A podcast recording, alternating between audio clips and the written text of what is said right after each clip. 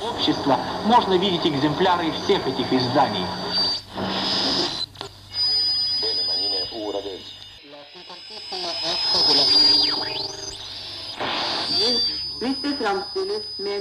...939 sivua oikein piti lopuksi, kun olin kirjan lukenut katsoja tarkistaa.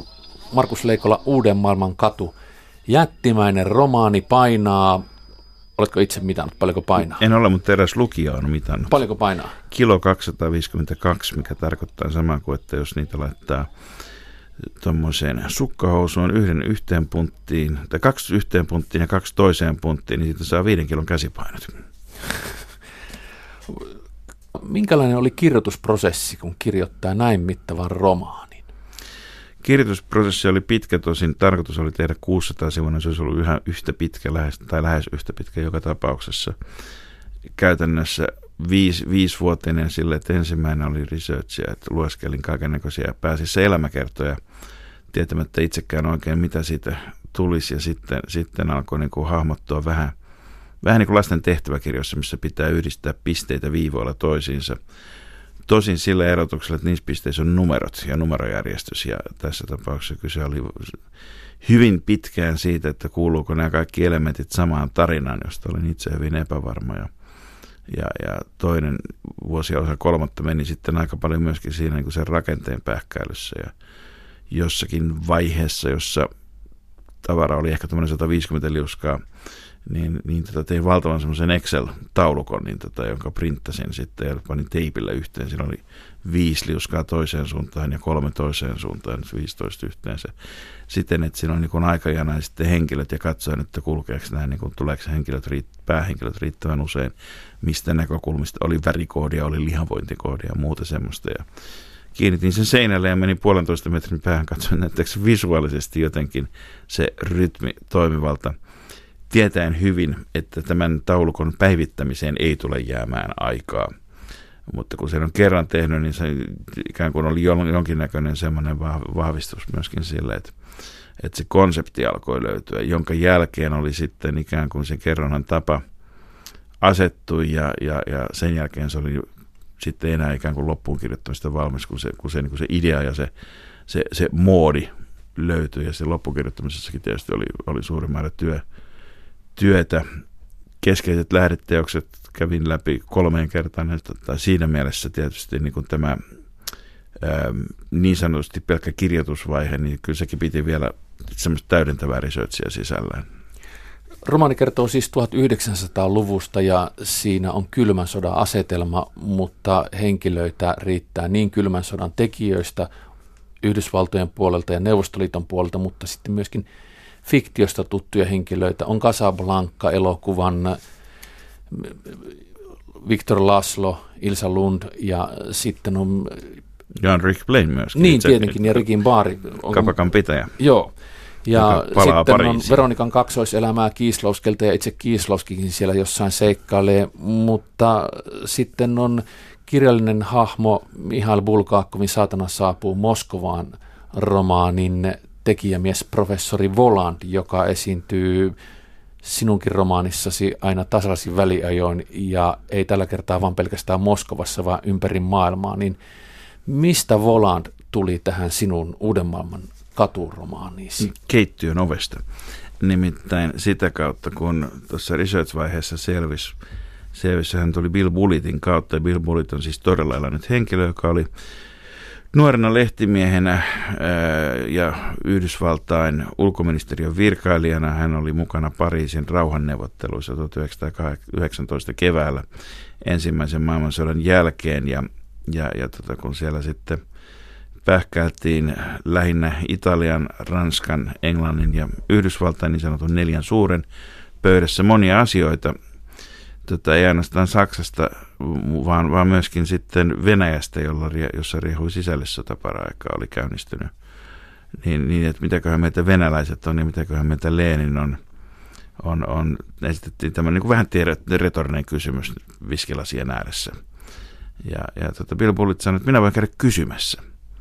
Ja, ja hän todellakin lähti sitten, hänellä oli tota, tämmöinen salainen retki ja salainen mandaatti – hän, hän lähti sitten ja todella pääsi Leninin ja kaikkien muiden keskeisten bolshevikkien puheille Moskovaan ja, ja, ja tuota, hänestä tuli sitten paljon myöhemmin 30-luvulla myöskin ensimmäinen Yhdysvaltain lähettiläs Moskovaan, jossa ominaisuudessa hän järjesti 35 ehkä maailman parhaat vappubileet, eli, eli sellaiset, jossa, jossa Yhdysvaltain Amerikan lähetys, lähettilän residenssissä, niin sinne vuokrattiin Moskovan eläintarhasta rekvisiitaksi strutseja ja karhuja ja, ja kaiken näköistä, näköistä semmoista, semmoista niin kuin ekstravagantsaa.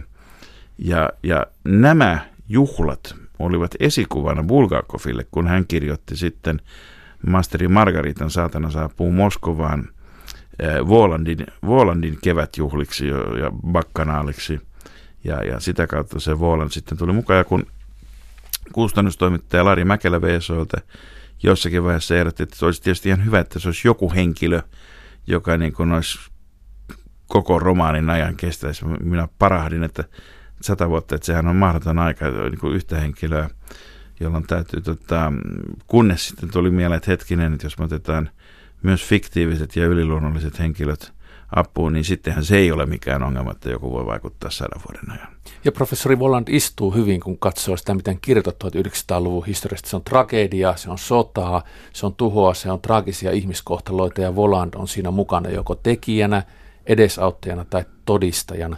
Tämä oli hän, on, hän, on, niin, hän, on, hän on toinen kertoja, siinä vuorottelee, vuorottelee tämmöinen perinteinen kertoja, siinä vuorottelee Vuolan kertojana ja hänen roolinsa on hyvin pitkään hyvin passiivinen. Hän toteaa, että mitä tulee tämmöiseen että ei, ei saatana tarvita pahuuden edistämiseen maailmassa, ihmiset tekevät sen itse, kunnes hän sitten alkaa entistä enemmän puuttua asioihin, mitä lähemmäksi nykypäivää tullaan.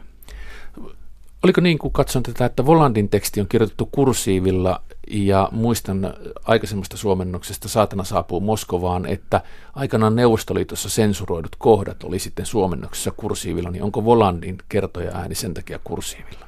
Ei sen takia, mutta muilta osin niin havaintosi, jotka ovat toisistaan riippumattomia asioita, on täysin oikein.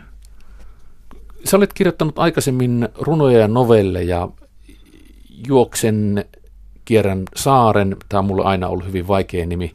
Sen takia se onkin varmaan runollinen. Sitten naamakirja ja novellikokoelma Matkalla tänne.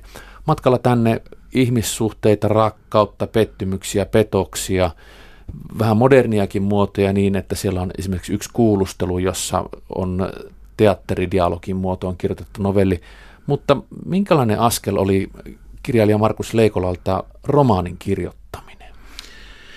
Askel, jossa monennäköisiä vaiheita, tota, jo kaksi voi sanoa, että vähän samantapaista, mutta eri tyylistä, tyylistä näytelmää kirjoittanut tota, myöskin, josta ensimmäinen oli – oli Edward Snowdenista kertova Snow Leopards Den, jonka ensi oli, oli Kaliforniassa pari vuotta sitten, joka on tämmöinen vakoilufarssi, mutta siinä, siinä tota, tietysti suurvaltasuhteella on oma osuutensa. Ja sitten äh, suuri ja mahtava musiikkisatiiri Neuvostoliitto Venäjän historiasta, johon, jota tein rinnakkain tämän kanssa, joka keskittyy, jos ei Amerikasta oikeastaan niinkään ole, tai tämmöistä suurvaltojen välisistä suhteista, mutta hyvin paljon semmoista – yhteistä researchia kuitenkin, että sikäli, sikäli tavallaan tämä tuottavuusloikka jo ennen kikysopimuksen syntymistä niin tota oli, oli olemassa että yksi research, kaksi erityyppistä tuotosta.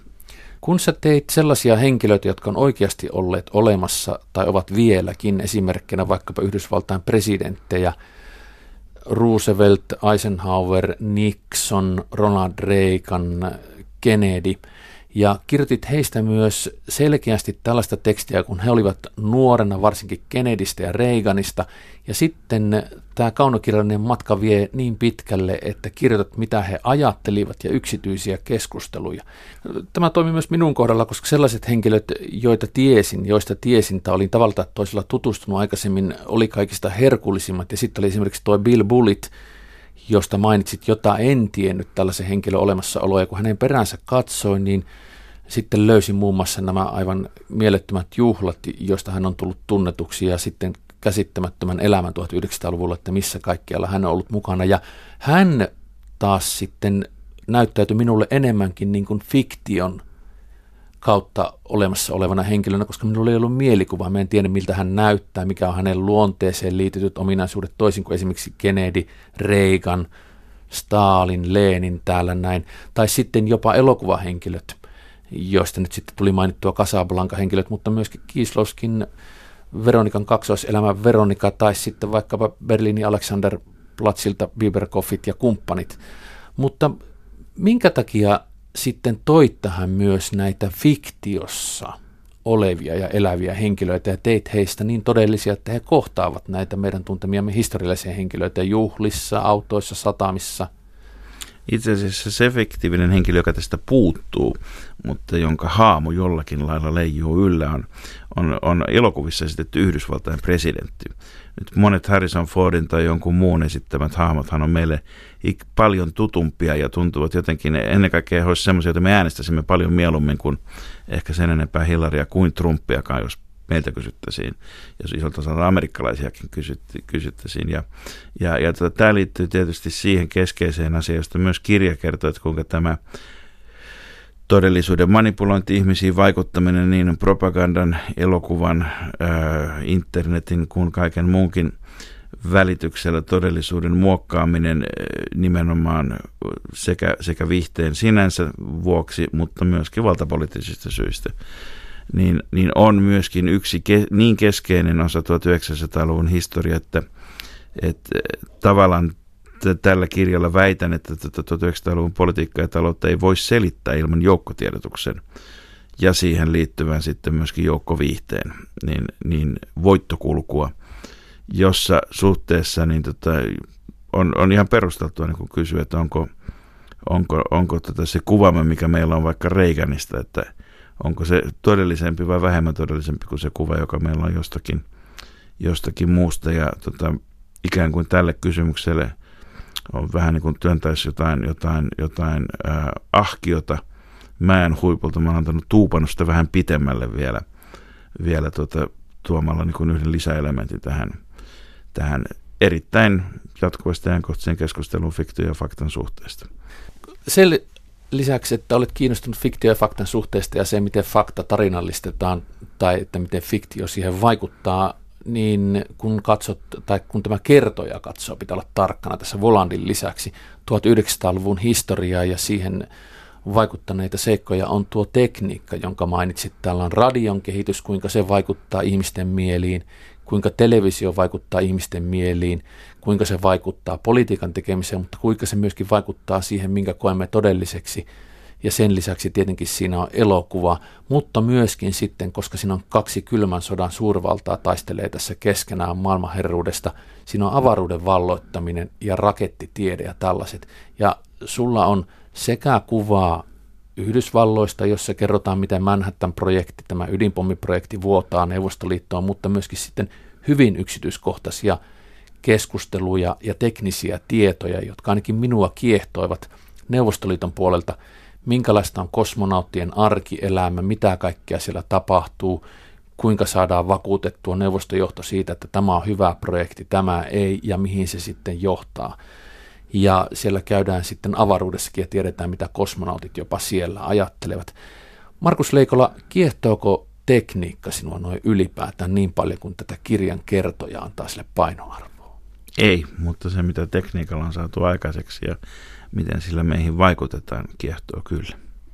Mikä susta on ollut ihmeellisintä 1900-luvun teknisessä kehityksessä? Se, että me ollaan tavallaan tietyssä mielessä saavuttu fyysisessä mielessä, me ollaan saavutettu ne rajat. Eli, eli se, että musta ei niin enää keskeisempää se, että mennäänkö Marsiin jonakin päivänä. Kuuhun kilpajuoksu oli poliittinen päätös, jonka, jonka tuota sekä Kennedy että Rousseff allekirjoittivat. Sinne on päästävä ja sinne on päästävä ennen, ennen tuota naapurivaltaa. Tavallaan nämä niin rajat liittyen siihen, että mitä ihminen pystyy havaitsemaan, kuinka paljon me pystymme fyysistä maailmaa käsittelemään omilla, omilla aisteillamme, niin, niin, niin tässä mielessä 1900-luvulla on, on tultu niille rajoille asti. Ja se on ehkä kaikkein hämmästyttävintä. Tässä kirjan kannessa Uuden maailman katu on tietenkin sun nimes Markus Leikola, sitten Kustantaja VSO. Sitten on, kun olen tätä lukenut, niin, tai kun olen tämän kirjan lukenut, niin arvaan, että tämä on Titanic laiva ehkä tässä kannessa ja sitten Chrysler Building New Yorkista. Mutta sitten on erittäin kiinnostava, hyvin moniselitteinen kuva, musta hattu hattu, miesten, herrasmiesten hattu, jossa on sitten kahdet punaiset sarvet ja ainakin minulle siitä on mielessä tullut sekä sitten sen professori Volandin saatanan sarvet, että sitten neuvostojohdon käyttämä hattu, kun he Kremlistä huiskuttavat. Mutta myöskin sitten, kun tämä on pystysuunnassa, niin tästä tulee minulle Bisonin päämieleen. Tässä on sekä Yhdysvallat, Neuvostoliitto, että sitten tämä keskushaamu Voland ja se pahuus, jota suurvallat saavat aikaiseksi maailmassa. Onko tulkintani tästä kannesta ihan vääränlainen? Nyt pitäisi kysyä Martti Ruokoselta, jolle kuuluu kunnia. En, en sano syyä nimenomaan kunnia hienosta kannesta. Mä en tiedä yhtään sen enempää, mutta se antaa, antaa musta, se on, musta se on erittäin onnistunut joka tapauksessa kuvaamaan siis nimenomaan sekä kappaleiden niin kuin liikesuuntia suhteessa toisiinsa, että tavallaan kaikki vaikuttaa kaikkeen. Ja samaan aikaan jättämään sitten myöskin mysteerille sijaa. Vaikka tämä kirja kertoo menneisyydestä viime vuosisadasta, niin olet kirjoittanut muistaakseni ihan ensimmäisessä aamulle tulevaisuudelle ikään kuin omistuskirjoitukseksi tähän. Ja kirjan nimi on Uuden maailman katu. No aamu on tyttäreni ja, ja tuota, täytyy tietysti toivoa, että tulevat sukupolvet, niin että heidän maailmansa on toisenlainen kuin mitä tuo aikaisempi maailma hyvässä mielessä. Näin lukija kirjakerrossa viisastuu. Mä tietenkin luin sitä niin tietämättä kirjailijan taustaa, että se on tulevaisuuden aamu. Markus Leikola, mä tiedän ja moni muukin tietää, sulla on pitkä toimittajatausta aina Yleisradio A-studiosta sitten freelance-toimittajaksi ja nytten Leikola lähdeohjelma Yle Radio yhdessä, mutta kirjallisuuden puolella, oliko sulla nuorena miehenä jo tai poikana haaveita kirjailijaksi tulemisesta? Kyllä, mä ensimmäistä neljä romaanin alkuun kirjoittanut kymmenen vuoteena, mutta ne pari liuskaa pitemmälle, pitemmälle jaksanut. Ei, ei haaveita sillä lailla, tota, haaveet ehkä tota, lähti niinku tosissaan liikkeelle vasta, vaikka on kirjoittanut tota, ensimmäistä pari, nykyään sanotusin asiaproosaa, mutta tietokirjaa, niin, niin tuossa tota, 30 molemmin puolin, mutta ehkä, ehkä tuossa 50 kohdalla vasta sitten alkoi muutama vuosi sitten niin kun miettiä, miettiä sitä, ilman että oli siinä vaiheessa yhtään konkreettista kirjasuunnitelmaa, niin miettiä, että jos nyt ei kokeile kirjojen kirjoittamista tosissaan, niin sitten se varmaan jää kokeilematta. Ja, ja tässä kokeilujen tiellä ollaan. Mulle tuli mieleen, kun mä luin tuota Uuden maailman kirjaa, jossa mentiin suurin piirtein vuosilukujen pari-kolme vuotta saatettiin hypätä aina Titanikin uppaamista 1912 sitten Venäjän vallankumoukseen ja siitä sitten Natsi-Saksaan, toiseen maailmansotaan ja kylmään sotaan ja aika tiiviisti vuoteen 1969 asti, josta sitten hypättiin aika pitkällekin 90-luvulle sellainen seikka, joka ei millään tavalla periaatteessa pitäisi liittyä kirjan tai kaunokirjan lukemiseen, mutta siellä oli niin kattava ja hieno kuvaus 1900-luvun historiasta, mitä tulee tähän Neuvostoliiton ja USA väliseen vääntöön. Mä ajattelin, että minkälainen kirjahylly tällä tekijällä mahtaa olla, mitä kaikkia kirjoja tai mitä kirjoja se pitää itse niistä merkittävinä, joita hänellä omassa hyllyssään on. Markus Leikola, Tiedätkö sä paljonko sulla on kirjoja omassa kirjahyllyssä? Ennenkö mä, tota, ei, ei, ei oikeastaan se... Onko sulla iso kirjahylly?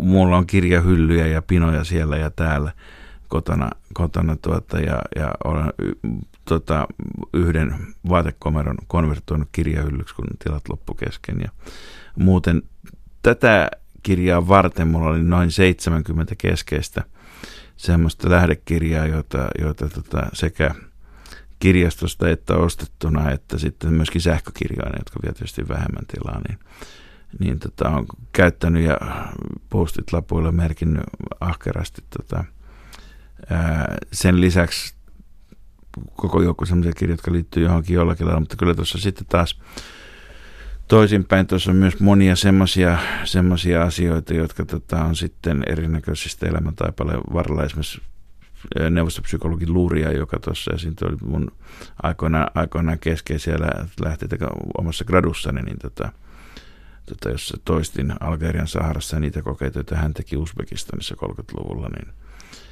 ja, ja sitten tota, ja, ja muistan, kun aloitin psykologian opinnot 70-80-luvun vaihteessa, jossa oli, oli niin kuin suhteellisen hämmästyttävä, että oli kaksi alkeiskurssia. oli neuvostopsykologian alkeet ja länsimaisen psykologian alkeet, ja ne molemmat piti niin tentti, että ne oli, ne oli, ne oli niin käsitteellisesti kaksi eri asiaa, ja voi sanoa, että teoreettinen viitekehys aika paljon poikkeskin toisistaan, mutta jos se ajatus ää, Yhdysvalloista ja Neuvostoliitosta toisesta rikkinäisenä peilikuvina, niin, tota, niin se on ikään kuin senkin juuret on omassa elämässä jo tuolla monen kymmenen vuoden takana niin kuin nähdä asiat sillä lailla, ja jossain mielessä on tietysti ärsyttänyt ehkä se niin kuin suomalainen tapa, tapa nähdä, jossa ei ole yhtä tapaa, vaan sitä tietysti leimaa se, että me sijaitsemme siellä, missä se on. Ja siinä mielessä tämän, tämän romaanin ikään kuin tarkasteluperspektiivi on vähän enemmän tuolta ulkoavaruudesta kuin Suomesta, Suomesta käsin. Ja sitten taas kun tähän niin kaksoisolento-tematiikkaan tai peilikuvatematiikkaan pureudun, niin itse asiassa Dostojevskin kaksoisolennon luin vasta tässä tätä kirjoittaessa. En ole aikaisemmin tutustunut ja innostuin siitä kovasti ja siitäkin on muutamia viitteitä tuolla muun muassa Bill Bulletin kuolivuoteella, kun Voland ilmestyy siihen, niin hän sekoittaa luulen, että se on lääkäritohtori Rutenspitz, joka taas on juuri se tohtori, joka hoiti Dostojevskin päähenkilöä siinä kaksois, kaksoisolennossa, niin tota vakuuttaa, että tota, kaikki ajatukset kaksoisolennosta on ihan pelkkää harhaa. Sulla on useita fiktioon liittyviä henkilöitä tässä. Tuossa oli pari mainittu, mutta sitten nämä Casablancan henkilöt ja äh, sitten tuli jo Berlin Alexanderplatz. Mutta eikö kaikkia kiinnostanut, ja, mitä tapahtui ja, Ilselle ja Viktorille sen jälkeen, kun se kone nousi ilmaan? Mä ymmärrän sen ja se on Se on niin hieno loppu on... juuri siksi, että se jättää niin kuin se jättää odotukset auki ja, ja tota, tässä, tässä tota, tapauksessa niin me emme vieläkään tiedä, mitä heille lopulta tapahtuu, mutta me tiedämme, mitä heille seuraavaksi tapahtuu. Ja sitten täällä on Ernest Hemingway, jonka ajatuksia ja tekoja sitten tietenkin Volantkin seuraa, mutta hän esiintyy myös oikeana henkilönä. Kuka tai ketkä näistä fiktioon liittyvistä henkilöistä on sulle kiinnostavimmat ja läheisimmät tässä Uuden maailman katuromaanissa, kun sä olet tekijä? Voiko sanoa, että jotkut lapset on rakkaampia kuin toiset? Ei voi, mutta se, joka ehkä on, on persoonana valoittanut tuon kirjoitusprosessin aikana monipuolisemmin kuin aikaisemmin, oli, oli monia, jotka tunsin pintapuolisesti, joihin on syventynyt kokonaan uusia tuttavuuksia, mutta varmaan niin kuin eniten, eniten syveni käsitykseni Sergei Eisensteinistä, joka on, on siis yksi paitsi neuvostoelokuva, mutta myös elokuvan ylipäätään pioneereja, jonka, jonka montaasi, oivallukset montaasista niin, niin tota, on vaikuttanut kaikkeen meidän käsitykseemme liikkuvasta kuvasta. Ja jopa siinä mielessä, että jos itse, itse ihmettelin tässä tätä kirjoittaessa niin alkuvaiheessa, että liittyvätkö nämä asiat toisiinsa, niin, niin Eisenstein oli se, joka oikeastaan keksi, että jos ne pannaan katsojan päässä liittymään toisiinsa, niin silloin ne liittyvät, ne synnyttävät assosiaatioita sillä, niillä, niillä opeilla, opeilla sitten tässäkin, tosin ei elokuvassa, vaan kirja, kirjana, mutta kyllä tässä on hyvin paljon sellaisia kohtauksia, jotka tarkoituksellisesti olen koettanut mieltää, mieltää myöskin elokuvallisiksi siksi, koska elokuva on se 1900-luvun niin vahvasti kaikkein vaikuttava ja nouseva taide, että minusta niin kun, kun se vaikuttaa kirjallisuuteen, niin mieluummin tehdään se näkyväksi, miten se vaikuttaa kirjallisuuteen, kuin yrittää kiistää sen vaikutuksia. Kirjallisuuskieli muuttuu jatkuvasti ja, ja 1900-lukua tai tämän vuosituhannen puolella kirjoitettua on, on tota vaikea kuvitella ilman elokuvan vaikutusta ainakaan tämmöistä kirjaa. Niin mä oon tehnyt siitä enemmänkin niin kuin sitten näkyvää. Ja, ja, ja sitten taas ne Eisensteinin pohdinnat vallasta ja erityisesti hänen keskustelussa Stalinin kanssa, jota ilmeisesti jokunen on ihan oikeasti ollutkin – Tota, mutta ne on myöskin sillä lailla hyvä tapa valottaa Stalinia, joka tunnetusti oli elokuvan harrastaja. Hän oli tämmöinen lahjakas amatööri. Hänestä olisi saattanut tulla keskinkertainen ohjaaja, mutta koska hän nyt oli muita duuneja ja hän keskittyy ohjaamaan isompia kuvioita kuin vain elokuvia. Mutta hänestä oli tavattoman, hänellä itsellään oli tavatonta tuntea itsensä jollakin tavoin yhtä aikaa tasavertaiseksi taiteilijoiden kanssa on the level ja samaan aikaan sitten tietysti diktaattorina niin kuin olla niin taiteilijoiden kuin kaikkien muidenkin yläpuolella. Ja, ja tätä niin kuin paradoksaalista vallan ja taiteen välistä suhdetta musta on, Musta se, on, musta se on kauhean kiinnostava ja antoisa. Ja tämä keskustelu, jota Eisenstein ja Stalin käyvät keskenään, on herkullista ja selkäpitä kylmävää luettavaa. Ja Eisenstein saa ison roolin tässä myöskin hänen Meksikon matkasta ja Yhdysvaltojen matkastaan on yksityiskohtaisia kuvauksia. Ja tähän mä liittäisin sen, että mulle tuli mieleen se, minkä kerroitkin, että siinä on yksi tärkeä henkilö, mutta oliko sitten Trotski, Venäjän vallankumouksellinen ja bolshevikki, Kyllä toinen vaan. läheinen henkilö sulle, koska hän saa suuren huomion kanssa? Niin, Trotskissa oikeastaan kiinnostaa se, että oliko Trotski koskaan mikään todellinen vaihtoehto, kuten hän itse itsensä, itsensä mielellään näki, vai oliko Trotskin paraateli sittenkin uhriutuminen tämän päivän termein. Hän oli siis tavattoman taitava julmana sotapäällikkönä. Hän loi puna-armeija. Hän viime kädessä, jos kuka piti huolen, että vallankumous voitti, mutta hän oli niitä ensimmäisiä lapsia, joita vallankumous sitten – söi. Mä luulisin, että hän ei koskaan sopeutunut varsinaisesti rauhanoloihin. Se, että Trotski kirjoitti jatkuvasta vallankumouksesta, niin hän yhtä varmasti voi sanoa, että hän kirjoitti niin kuin sellaista olotilasta ja sieluntilasta, minkä kanssa hän itse on kotonaan. Että jos tämä kaikki, kaikki tota, adrenaliini, adrenaliininarkkaus ei loppuisi tässä näin, mutta eihän semmoista meininkiä mikään valtio eikä kukaan ihminen jaksa, että koko aika pitää vaan rymytä. Jossakin vaiheessa ihmiset haluavat asettua ja, ja, ja tota, tavallaan se niin saavuttamatta jäänyt se mahdollisuus ja sitten yhtä aikaa katkeruus, niin, niin, tota, niin ne, ne on niin syitä, mitkä tekee Trotskista kiinnostavan. Sen lisäksi, että hän on yksi näitä henkilöitä, jotka siinä vaiheessa, kun tämä Yhdysvaltain ja Neuvostoliiton rinnakkaisuus ja vastakohtaisuus alkoi valottua, aloin myös tietoisesti etsimään – neuvostoliittolaisia, jotka ovat vierailleet Yhdysvalloissa ja yhdysvaltalaisia, jotka ovat vierailleet Neuvostoliitossa ja rakentaakseni niin kuin kuvaa kummastakin myöskin vastapuolen epätavallisempien, epätodennäköisempien silmien kautta. Miten sun oman käsitykseen 1900-luvusta vaikutti se, että sä kirjoitit yli 900 sivuisen romaanin niistä tapahtumista, jotka ainakin maailmanhistoriassa katsotaan merkittäväksi, mutta myöskin siltä osin, että sä itse jäsenät maailmankuvasi sitä kautta? No teissähän on muutamia tietoisia valintoja tietysti ollut, ollut, ollut tota, jotka, on, jotka olen tehnyt kirjoittaessa tai ennen sitä, ja joiden, joiden tarkoitus on myöskin jäsentää asioita toisin – Yksi on se, että Saksasta ei puhuta juuri ollenkaan ja, ja, ja tota, tietysti 1900-luvun historia on mahdotonta käsitellä ilman Saksaa, mutta sitä voi kuvailla kuitenkin siten, että Saksa on ikään kuin sellaisen, sanoisiko pyörteen keskuksessa tai, tai ikään kuin kärrynpyörän napa, joka on sinänsä määritty ympärillä olevien puolien, niin, niin tota, että enkä tarkoita nyt Puola isolla niin, niin niin avulla ja sitä varten esimerkiksi se, että nimenomaan Ranska ja Puola ovat tärkeitä sivunäyttämöitä tässä, niin, niin määrittää Saksaa aika paljon. Saksa on, minusta se on tätä sekä fiktiossa että faktassa, niin Saksa 1900-luku on käsitelty niin hyvin ja perusteellisesti oma paljon parempien ja vanhempien mestarien toimesta, että tota, musta siinä ei ollut enää haastetta tai kiinnostua, mutta semmoinen näkökulma, että entäs jos katsotaankin tätä asiaa niin kuin ikään kuin Saksan ylitse ja ohitse – pääsemättä siitä kuitenkaan yli ja ympäri, niin, niin tuntuu olevan semmoinen haaste, jota nyt ainakaan itse en ole vielä törmännyt, että sitä olisi niin kuin sitä kautta sitä kautta käsitelty. Se ei tarkoita, että se on ainoa kuva, vaan, vaan kyllähän tämä tietysti liittyy sitten osalta jatkumoon ja joskus sitten tulee seuraava kirjailija, joka kirjoittaa taas jostakin semmoisesta näkökulmasta, jota ei ole vielä tehty, että ei ole sen parempi tai huonompi, mutta jos se puhuttelee, niin se riittää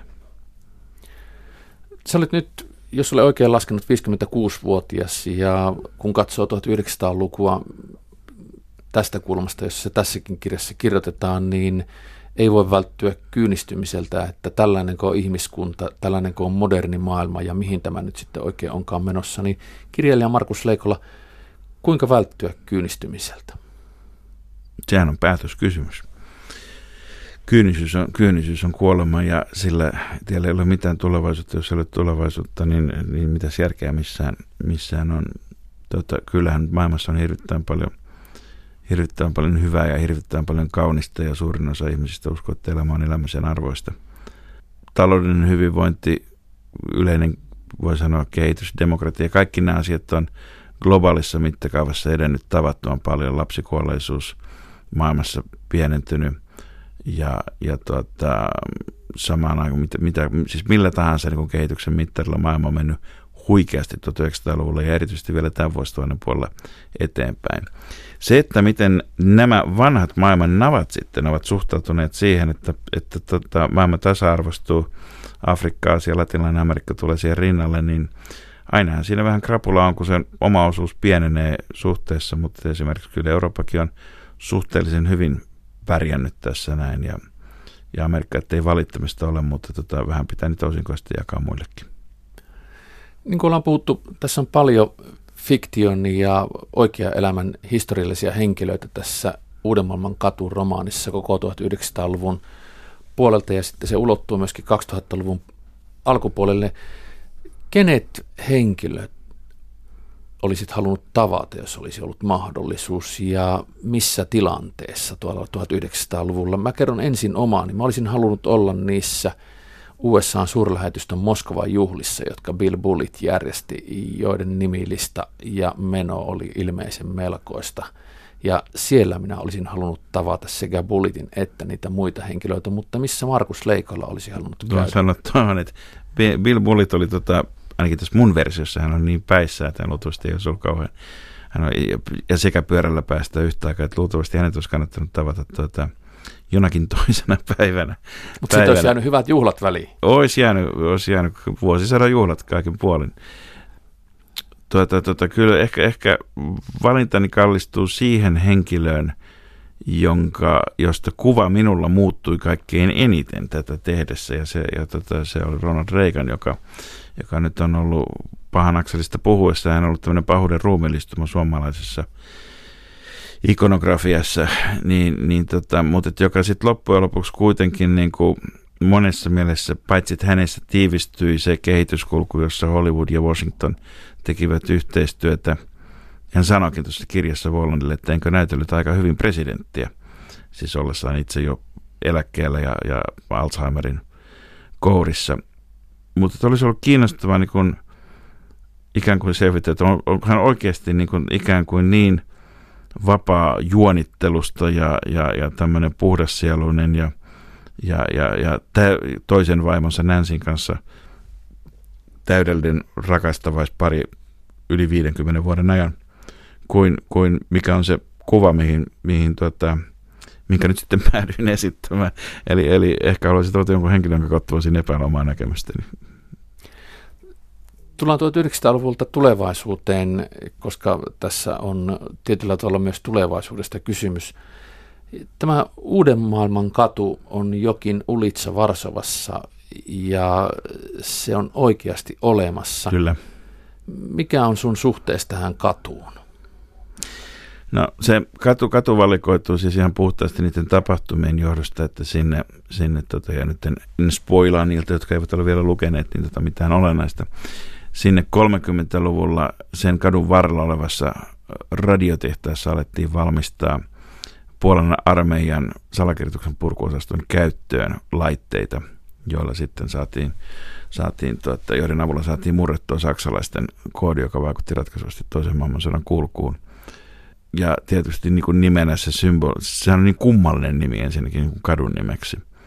Ja, ja tota, sen ihan tarkkaa alkuperä ei ole selvitetty, mutta se on hyvin vanha katu – ja, ja tota, käytin, käytin tuossa useampaakin myöskin samoin, kun piti sitten Krakovasta paikkoja löytää, niin käytin sellaista apuvälinettä kuin Google Street View, joka mahdollistaa sen, että kirjailija säästää lentolippurahoja ja voi kulkea ikään kuin missä tahansa katsomassa kuvauspaikkoja, että onko tuo ovi puinen vai rautainen, onko sen, siinä ikkunat oikealla vai vasemmalla puolella tuossa talossa.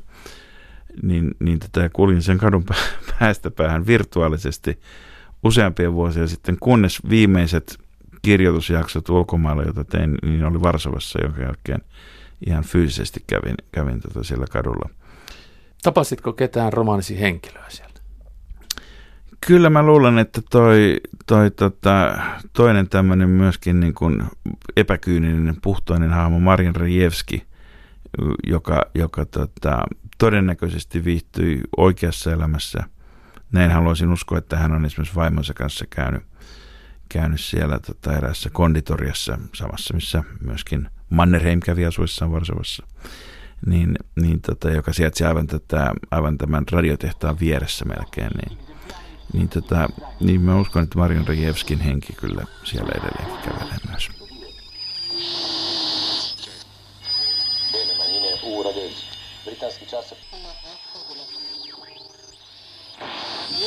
Visst framställs med en relieflinje på en flate? Nej, den delen av verksamheten hålls, eller vad man